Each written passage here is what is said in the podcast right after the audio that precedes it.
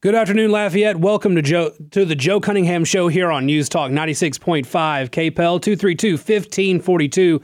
If you want to be part of the conversation, it is exciting to be here today. We have over on Facebook, ask the question, or the questions, did you qualify for student loan forgiveness or did you have your student loans paid off? And how do you feel about Biden's plan? And there is a lot of outrage on our Facebook page, KPEL News, if you want to go find that on Facebook. And you know what? That outrage actually matches what you're seeing, not just from the Republicans, but from the media and from the Democrats as well. Listen to this. The Washington Post, which is not by any means a right-of-center publication, trying to fix these problems by making it even more attractive to borrow money is like trying to quit smoking by switching to unfiltered cigarettes. When you're doing something destructive, your best bet is to stop. But if you can't manage that, you should at least refrain from making the problem worse. That's the editorial board of the Washington Post. The Wall Street Journal also just excoriated the plan. Worse than the cost is the moral hazard and awful precedent this sets. Those who will pay for this write-off are tens of millions of Americans who didn't go to college or repaid their debt or skimped and saved to pay for college or chose lower-cost schools to avoid a debt trap. This is a college graduate bailout paid for by plumbers and FedEx drivers. But even Democrats who are running for re-election understand that this can actually blow up in the Democratic Party's faces. Tim Ryan, who's running for Senate against J.D. Vance in Ohio, released a critical statement saying, waiving debt for those already on a trajectory to financial security sends the wrong message to millions of Ohioans without a degree working just as hard to make ends meet. Catherine Cortez Masto, I've talked about her before, running for re-election in Nevada for the U.S. Senate up against Adam Laxalt in that state, released a statement saying, I don't agree with today's executive action because it doesn't address the root problems that make college unaffordable. Democrat, New Hampshire Representative Chris Pappas, running in a swing district. This announcement by President Biden is no way to make policy and sidesteps Congress and our oversights and fiscal responsibilities. Any plan to address student debt should go through the legislative process, and it should be more targeted and paid for so it doesn't add to the deficit. Colorado Senator Michael Bennet, facing a competitive race in a state Biden carried by 13 points, said relief should have been more targeted and that the administration should have laid out how they're going to pay for it. Even Democrats, even the Washington Post, even commentary on MSNBC has been highly critical or at least highly skeptical of this decision. The Biden administration just jumped right into the deep end of progressive activist politics without weighing the effect that it would actually have on voter morale across the voter spectrum. The Democrats may have just hurt themselves here. In fact, I really think they have. Nancy Pelosi is now out saying, oh yeah, this is perfectly fine. But as you know, we played the audio yesterday and I think Moon played it today. You know, Nancy Pelosi a year ago saying that any decision like this has to go through Congress. Biden can't just do this unilaterally. Now, how do you feel? Most of you listening either know somebody or are related to somebody, or you are somebody who served in Afghanistan or Iraq post 9/11. The bill, the law that the Biden administration is using to justify this action is a law that was passed to help soldiers fighting in Afghanistan and Iraq, when they come home, because they went overseas to be able to pay off those student loan debts. The law itself was for times of military action or national emergency. And the national emergency they're claiming right now is COVID-19. The panic over COVID-19 is now being used to activate a law that was originally for those serving in the military post 9/11. How do you feel about that? How do you feel about a law that was meant for our servicemen and women being co-opted to help a bunch of post-grad students pay off student loan debts when they are already set to be making a lot more money than a lot of those who are going to foot the bill for this? This is a policy that asks a plumber who may make as much as $75,000 a year to pay the student loan debt of a first or second year lawyer making $100,000 a year. It's not just wrong, it's immoral. Every taxpayer in some way is going to be on the hook for this. It's going to add at least $300 billion in debt. How is it going to be paid for? And yet there are people out there who are making the argument that this is the moral thing to do. It is the moral, it is the right, it is the just thing to do for the government to just say, you know what, you don't have to pay for it. And you all know what's going to happen next. You all know that the very next step is that colleges are going to raise tuition.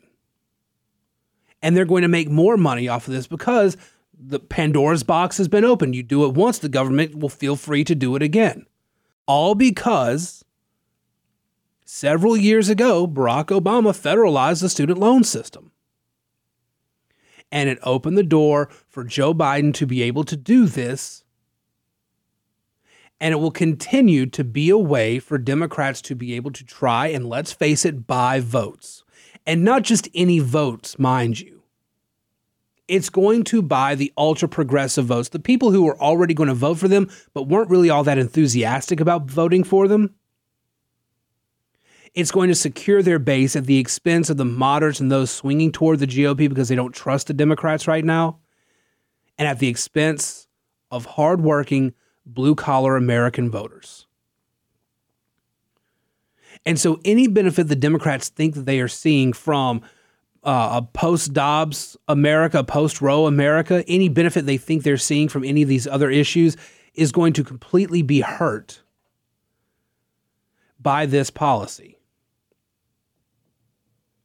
This was a mistake, an immoral and unjust mistake. 232-1542. Call in if you want to be part of the program. You can also send a message if you're listening through the KPEL app. Just send a message through there. Feature your comments on the air there. And the show notes are live at kpel965.com if you want to see all the topics for the day. Let's go ahead and take this break. We'll be back here on the Joe Cunningham Show. News Talk 96.5 KPEL. Welcome back to the Joe Cunningham Show here on News Talk 96.5 KPEL. 232-1542. Sorry. I went blank there for a second. I'm not sure why. There's a very good point one person on Facebook just made. Again, if you go to KPEL News on Facebook, you'll find the question. One person posts, I couldn't afford to go to college, therefore I didn't go. Now I get to pay for others who couldn't afford to go to college, but still went. Doesn't seem quite right. Absolutely stellar point. Lots of people making their voices heard on Facebook. Be sure you go out there and visit the app chat on the KPEL app if you're listening through there. One part, in fact, Andy's sending in a message on the app. I don't agree with it for many reasons, but if it comes to be, will the colleges forgive any of this debt? No, colleges won't forgive any of the debt. What they're going to do is they're going to raise the tuition, because now they have no incentive to cut down on tuition because if the government's going to make it easier for people to pay off their student loans, then they can make more money off of it. That's going to be the result here. There are experts out there right now saying that. In fact, let me find that story. It's in the links of the day in my show notes. I think it was. No, wait, I didn't include that link, but I know where to find it. Yeah, so there are experts who are right now saying that this will actually cause a spike in college tuitions. According to the Penn Wharton budget model, the handout will cost around $300 billion for taxpayers and will increase to around $330 billion if the program is continued over the standard 10-year budget window. Several experts in college tuition and in these college financial issues spoke with Fox Business. Brian Riedl, a senior fellow in the budget, tax, and economic policy at the Manhattan Institute, says students will likely feel liberated to borrow more money on the assumption of future loan forgiveness, and universities will take advantage of the additional borrowing by raising tuition. This is pretty similar to the fact that historically 60% of all student aid increases have been captured with tuition hikes. And this will be treated like an increase in student aid moving forward, which suggests that 60% will be countered by tuition hikes. Riedl was also referring to the so-called Bennett hypothesis and saying that was tested in 2015 by the Federal Reserve Bank of New York, which determined that increases in subsidized loans resulted in tuition hikes of up to 60 cents on the dollar, and unsubsidized loans led to hikes of up to 15 cents on the dollar. So yes, because the government is making it easier for people to pay off their loans and making students more comfortable in taking out more loans, then college is going to respond by raising tuition to capture more money out of that. You know where this is going to go, too. This is going to lead to Republicans saying we need to go ahead and start seizing the endowment of some of these big universities. A lot of these universities have major endowments. Harvard has major endowments. That money can be used as the basis for student loans. The money's just sitting there in a bank account otherwise.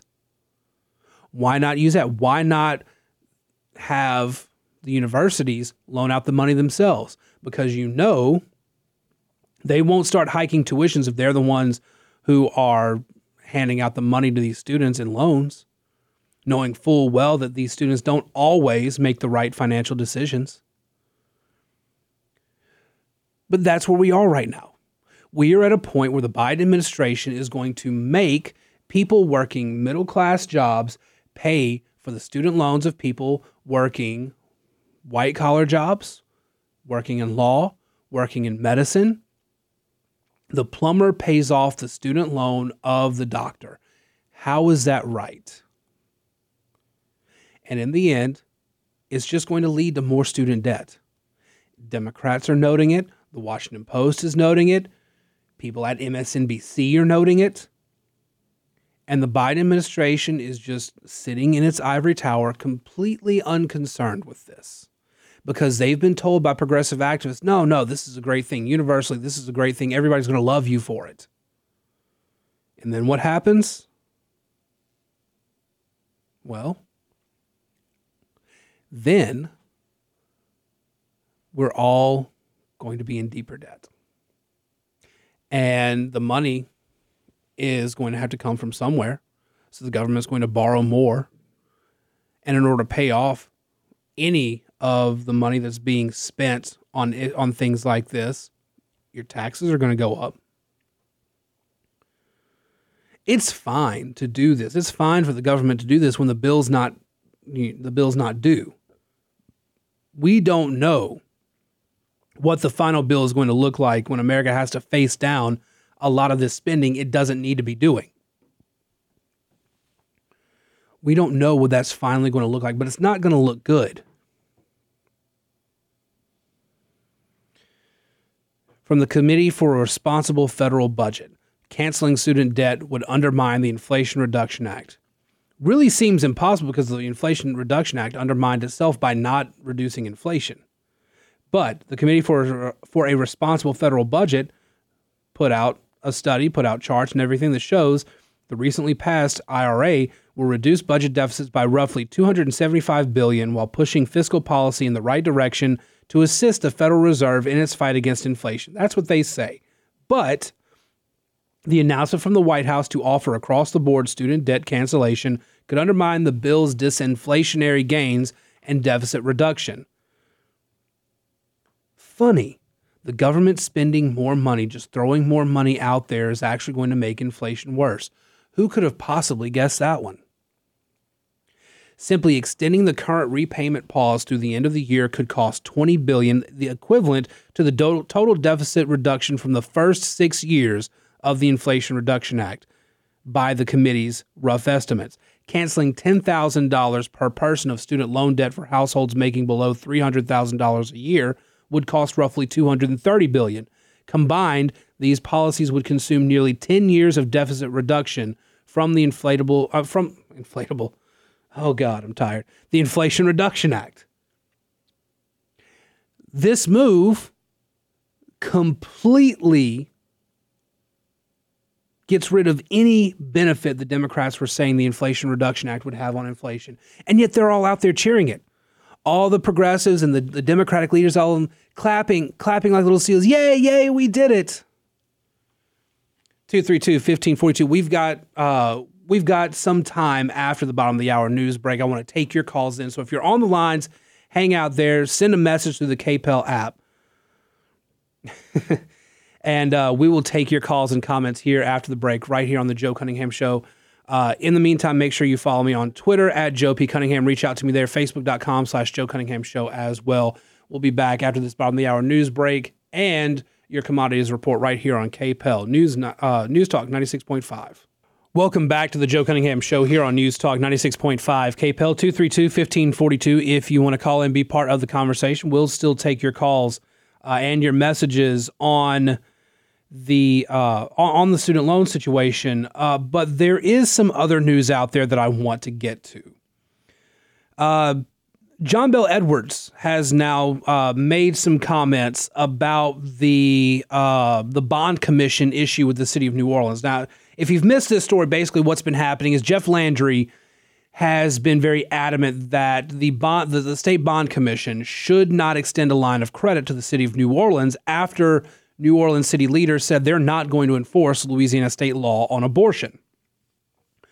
And Landry's made the argument that, well, if you're not going to follow state law, you don't get the state's not going to extend you that line of credit. You're not going to get the funding for these infrastructure projects. It's been controversial, to say the least. I've seen a lot on social media, from people who live in and around the New Orleans area who are upset about it, people outside of the New Orleans area who are upset about it. And I've also seen a lot of support from Republicans. I mean, it is one of those issues that you may not think about a whole lot, but there are people who are paying attention to the headlines enough to talk about it. This, I think, is actually a problem for John Bel Edwards, though. It's a misguided effort from the beginning to ever use the bond commission and any of the work it does to send a political message to anyone for any reason, Governor Edwards said Tuesday at a press conference with the Department of Homeland Security Secretary Alejandro Mayorkas. Mayorkas was asked to weigh in, but deferred comment on Louisiana's messy politics to state leadership. Emergency management is not a partisan issue, he said. It speaks to the health and well-being of the residents of the city and the state. Edwards jumping in, though, you know, he's made himself, I mean, he talked about being a pro-life governor and all that, but he's taking a side here that I don't think is the right side for him. You are the governor of the state of Louisiana. Part of the job is that you are ensured that you ensure through your office that Louisiana's laws are implemented and executed. And if the laws of the state are not being implemented and executed, you need to do your job and make sure that happens. And New Orleans has flat out said, we're not going to enforce or execute the laws that you've put into place, the law that Edwards himself signed. It's New York. Again, not enough sleep. It's New Orleans that's made this a political issue by making the issue of the law political and saying we're not going to follow a state law. They have disqualified themselves, I think rightly. You know, I agree with Landry. They have disqualified themselves from state funding. Now, it is a tricky situation because we're at the peak of hurricane season. There are two tropical movements out in the Gulf that NOAA and other agencies are looking at, the National Hurricane Center is looking at. And infrastructure improvements for the city of New Orleans are desperately needed to make sure that they aren't constantly being flooded by these major storms. But you chose to not enforce state law. You're not guaranteed. You don't have a right to state money simply because you exist. The state can decide, and the State's Bond Commission does make those decisions, what lines of credit can be extended, what funding can go out in those situations. And New Orleans disqualified themselves. Scott McKay at The Hayride wrote about this a little while ago. If they won't implement the law, then it's John Bel Edwards' duty to force them to. The relationship between city and parish governments in the state of Louisiana is not like the relationship between states and the federal government. A city or parish is subservient to the division of is a subservient division of the state. They can't just nullify a state law. So Jeff Landry and the majority of the Bond Commission shouldn't even be in this picture. This is John Bel Edwards' problem. The reason Landry and the others are even involved is that John Bel Edwards has been sitting on his rear end doing nothing while a mayor, district attorney, and sheriff openly flout and combat a state law duly passed that the Louisiana Supreme Court just affirmed to be legitimate, though final disposition of the case is perhaps still pending. And McKay's right. This is John Bel Edwards' job, to make sure that this law is enforced, is executed throughout the state. And the city of New Orleans is openly flaunting that law and openly saying they will not enforce that law. So the issue is before the Bond Commission, and the Bond Commission is taking action because John Bel Edwards isn't. And this is really one of those situations where it's going to benefit Jeff Landry. Jeff Landry comes out the winner in this. If you'll recall, John Schroeder actually chastised Jeff Landry for making this a political issue in the Bond Commission. And several others. Kyle Ardwin came out and said, no, this is the appropriate place for it. And Schroeder backed down. Schroeder ended up voting with Jeff Landry on it. I mean, the Bond Commission has deferred it twice now. They will meet again soon. Edwards said in his statements that he thinks that by the next meeting it will be approved. But now it's become a major story throughout the state. There are several outlets that have picked this up on more than one occasion. It's now become a story where Jeff Landry is shown once again out there fighting to implement the law. And the Republican voters in the state will love it. And John Bel Edwards is out there kind of deferring, not really enforcing state law. And a lot of Republicans will see that. And the Democrats aren't really going to care all that much outside of the city of New Orleans, which has its own problems anyway. And most people aren't going to care about New Orleans aside from the crime issues going on there right now. So it's not like John Bel Edwards, who's not even running for re-election anyway, gets any sort of victory out of this. Jeff Landry is the only one who gets any positive PR from it. But yeah, this is John Bel Edwards' job. He should be enforcing the law. You may not like the law, but you should be working to undo the law. You shouldn't have signed the law if you didn't if you thought that cities should be able to get away without doing anything about it. If you think cities can openly flaunt the law, that they shouldn't be forced to do it, you shouldn't have signed it into law in the first place. That's where John Bel Edwards is. That's what he's up to. This wasn't the bond commission. This wasn't Jeff Landry who politicized this. This is on the city of New Orleans for saying we're not going to enforce a state law. And it is on John Bel Edwards, who did nothing about that. John Bel Edwards and his office should have immediately said, this is state law. You've got to enforce it. And the fact that he didn't, and the fact that it's now a state bond commission issue is entirely on him. But hey, at least John Bel Edwards is on his way out the door. We are a year away from that election to figure out who replaces him. And right now, with this and with everything else, it looks like it's Jeff Landry's race to lose. Now, that can change depending on what the Democrats can pull out of their hats or elsewhere between now and then. But it doesn't look good for the Democrats. It's Jeff Landry's race to lose, and frankly, the Republican Party is poised often enough to screw that up. But I find it very hard to believe right now that Jeff Landry is in any worse a position for this. John Bel Edwards and the Democrats and the city of New Orleans are in a worse position for it. John Schroeder didn't exactly help himself when he initially opposed Jeff Landry's rhetoric only to vote with him. But this is an issue that helps Jeff Landry, and it's an issue that, frankly, shouldn't have even gotten to the bond commission in the first place.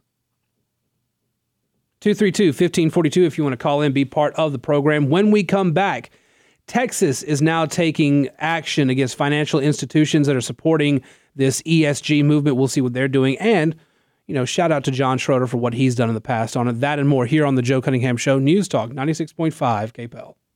Welcome back to the Joe Cunningham Show here on News Talk 96.5 KPEL, 232-1542. If you want to call in, be part of the conversation. The state of Texas has named 10 companies as boycotters of the state's energy industry. And by Texas law, that means they will not be doing business with those financial institutions anymore. The environmental, social, and corporate governance movement has produced an opaque and perverse system in which some financial companies no longer make decisions in the best interest of their shareholders or their clients, Texas Comptroller Glenn Haggar said. But instead, they use their financial clout to push a social and political agenda shrouded in secrecy. That is a pretty it pretty much hurts all these businesses. BlackRock is one of those businesses. Let me find the rest of the list. BlackRock, which has one of the biggest financial portfolios in the world. It has a it will lose assets in Texas. Texas is a pretty big list. BlackRock, BNP. Let's see, UBS Group, several other Swede banks, several other foreign banks, financial institutions. BlackRock being one of the big global ones. But this is a good thing. Republican states are pushing back on the ESG thing. Now, ESG, if you're not aware, ESG is, again, this environmental, social, and corporate governance measure that financial institutions are implementing at the behest of climate activists and others. Basically saying, look, if your corporation or if your state deals in things like carbon emission industry, oil and gas industry, if they do not promote social justice in their corporate structure, then they are then we're not going to rank them on our list of good financial institutions. And in fact, Louisiana Treasurer John Schroeder, who we've actually talked about once already today, wrote a letter to the S&P, I think back in May, saying that he had concerns that ESG considerations would end up hurting Louisiana's credit rating because we have such a large oil and gas industry presence in the state. In his letter, Schroeder wrote, I firmly object to S&P Global Ratings' publication of ESG credit indicators as part of its credit rating analysis for states. Credit ratings should be, and historically have been, based on the evaluation or assessment of the likelihood of default. The state of Louisiana has not missed a debt payment or otherwise defaulted in modern times. Our constitutional and statutory protocols and debt limits virtually assure payments are made to bondholders. My 5 years as state treasurer has seen 5 years of strong financial performance and significantly increased reserves. Schroeder's arguing in this letter that by making ESG part of the rating system, it will hurt Louisiana's otherwise pretty good credit rating. And he's right. But this has been a move by the left. BlackRock's been one of the big names behind it, and BlackRock is being chased out of states. They're losing business in states because of it, because states are fighting back.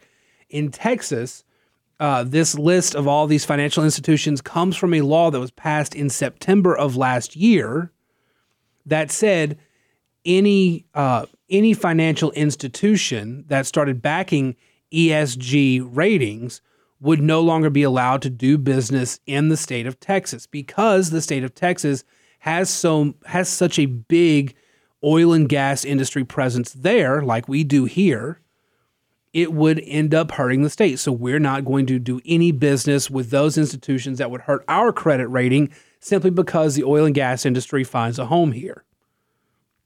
Louisiana needs to make sure that it's doing the same thing. Florida, I believe, is doing the same thing. Lots of places around the country, Republican-controlled states, are making this effort because the ESG, the credit ratings analysis is bogus. And here's how you know it's bogus. I've mentioned this before.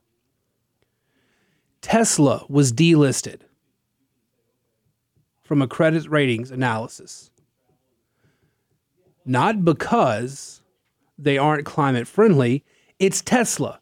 It's the electric vehicle market that they built. But because Elon Musk decided that he was not going to follow the wokes or cancel culture, because he wanted to buy Twitter and make it a platform that was centered around free speech and stating whatever you like, mysteriously, Tesla wasn't listed as on the top on companies with top credit ratings. They were delisted from those lists because of ESG, because it was the social and corporate governance side of that analysis that he was violating.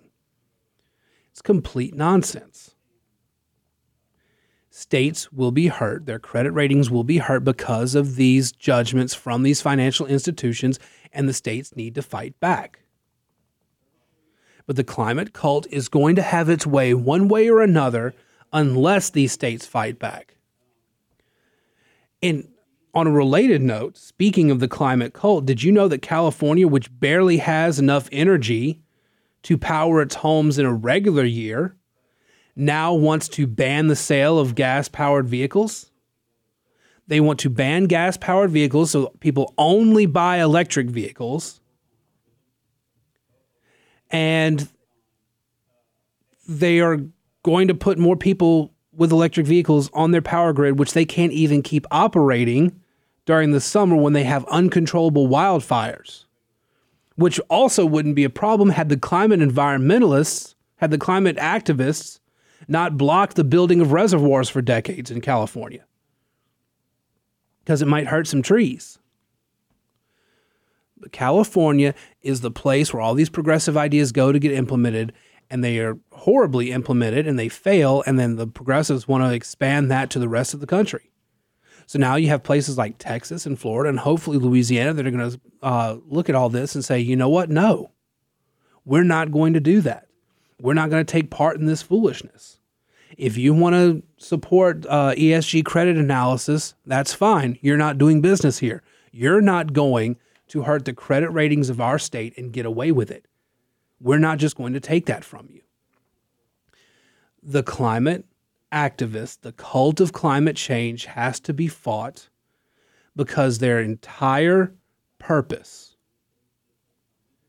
is to fundamentally reshape America in ways it cannot handle and will collapse under. That'll do it for the Joe Cunningham Show today. 23 hours until we're back again to wrap up the week. In the meantime, follow me on Twitter at JoePCunningham, Facebook.com/JoeCunninghamShow. You can email me, joe@redstate.com, and I'll talk to you guys again here on the Joe Cunningham Show, News Talk 96.5 KPEL.